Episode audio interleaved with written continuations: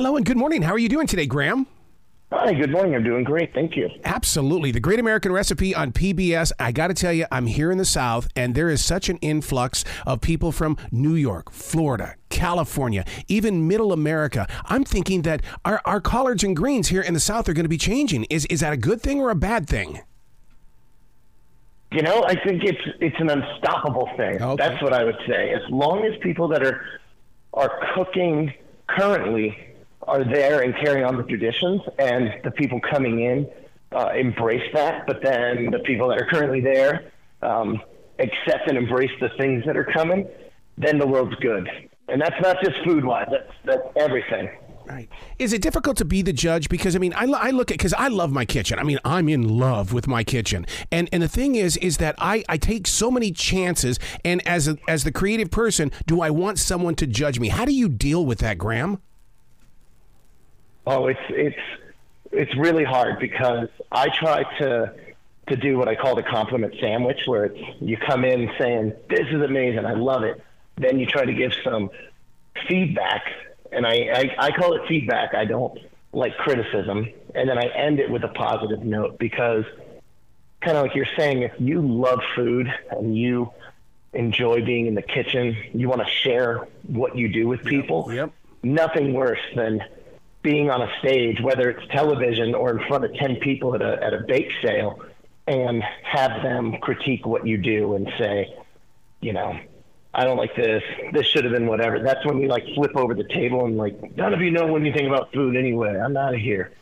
so um, it's very hard. I always think the same thing if you're a, a writer, you know, a journalist, you wrote some amazing article and then you have like the editor that has to look over it first and just like, who's going to tell me that this article needs help?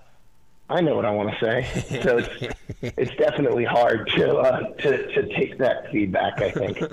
One of the greatest things my wife and I love about the Great American Recipe on PBS is the fact that you share personal stories. We literally sit there with notebooks on our laps because we learn from that, and then we go try out new things in the kitchen. Do, do you feel that from those that that are viewing the same thing?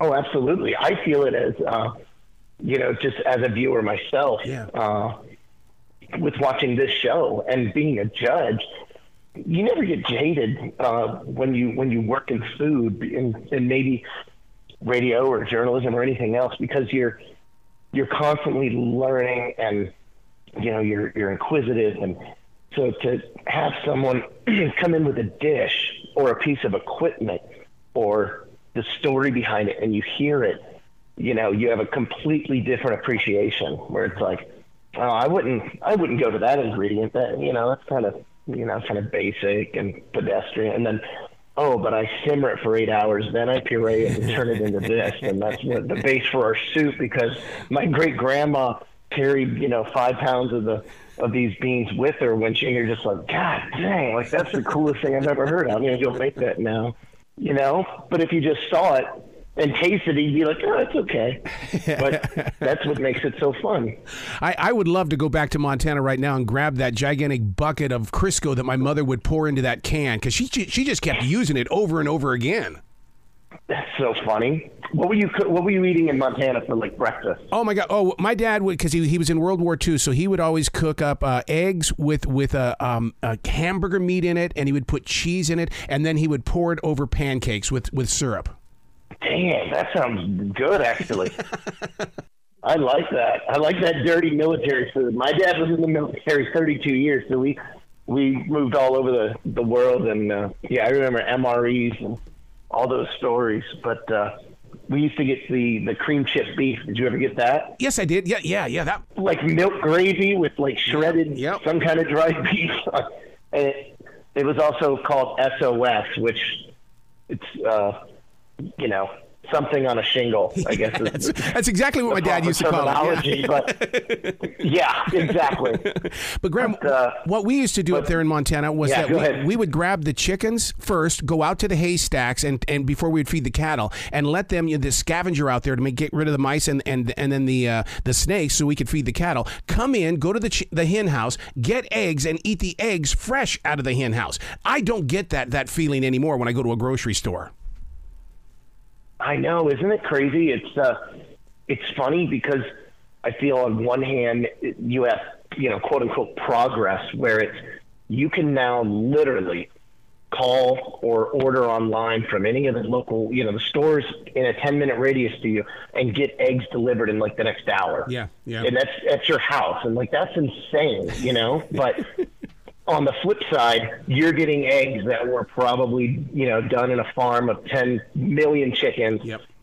Eating the same thing, the egg is just going to be consistently a three out of ten. It's it's okay. It serves the purpose of an egg. Yep. But when you get a warm egg, like just hatched that morning. You know, like we had chickens in Chicago in the backyard. The same thing. The kids go out, they grab them. Yep. It's like, you know, ding, ding, ding, a surprise. Oh my God, we got three chicken eggs. Like, okay, well, what do we want to do? Do we want to poach them? Should we scramble?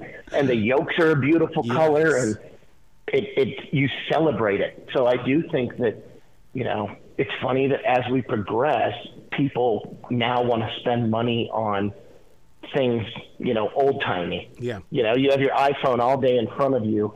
You almost wish you could go home and do like the rotary phone to call mom, you know, and have that crackle type of sound in the background. Mom, speak up. I can't hear you. Come on, mom, speak up. yeah. Yeah. well, I still have that with my mom right now when I, I try to call her and she's like, I'm trying to push the face button, but I can't time face you because and I'm like, will you see anything like that in like a restaurant kitchen. But I think if you go into a professional restaurant kitchen, we've got a million pieces of equipment and do things certain ways. But yeah, at home, I don't know. If you can think of something in the last 20 years that's been as important or like the game changer where you I think the what is it instant pot or instapot? Yeah, instapot. Yeah yeah yeah. Air fryer and like the like the bullet or the ninja like that kind of blender thing where you can have a smoothie every morning. Yep. I feel those are like the most used items in a kitchen across the country. Wow I, I, love the fact that uh, Johnson and Wales opens up their doors to everyday average people to come in and learn new tricks for the kitchen. It, and, and I always I always say it's because of people like yourself, Graham, that you've made yourself so available to us to believe in the art of food. Yeah, and uh, you know, I was telling someone the other day, it's, it, what's crazy is, you know, you have TV, you have chefs doing these different things, and you know, you quote unquote celeb chefs and Food Network and you know whatever, but at the same time, you could probably message any one of those chefs on Instagram tonight, and you'll get a reply back. You know, it's there's it's like there's no middleman anymore. You know what I mean? You don't have to go through their publicist to talk to their agent to get through the manager to talk. It's like, hey, I, I'm cooking this. What do you think? And it's like, you know, people think you're out partying or having some amazing dinner. It's like, no, I'm sitting at home looking at my phone and being like, well, let me tell you, Ted in Iowa, I think that I would have cooked the pork chop this way, but best of luck. Let me know how it comes. Comes out. It's this great equalizer. Oh, it is. So true. So true. Congratulations on another great season for the Great American Recipe on PBS. You got to come back to this show anytime because I have a foodie channel on iHeartRadio and I just love sharing conversations with chefs. Same. I would love to do it. Like I said, message me Instagram at Graham Elliot. Yeah. Excellent. Well, you be brilliant today, okay? We'll do it. All right. Thanks so much. Have a great one.